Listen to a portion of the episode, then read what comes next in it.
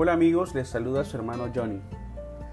En este día quiero animarles a que podamos entregar a Dios todos nuestros temores, todo aquello que nos angustia, todo aquello que en esta hora nos está robando la paz y lo que nos hace afanarnos día a día al punto de que nos lleva a tomar malas decisiones.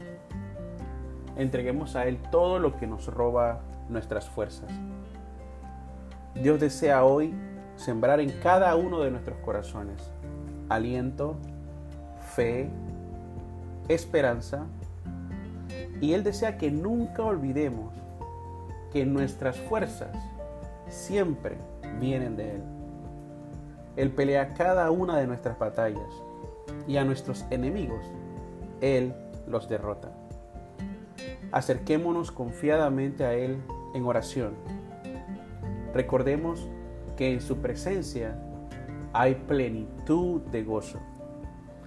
En Él jamás seremos desamparados, porque Él nos guiará por el camino seguro.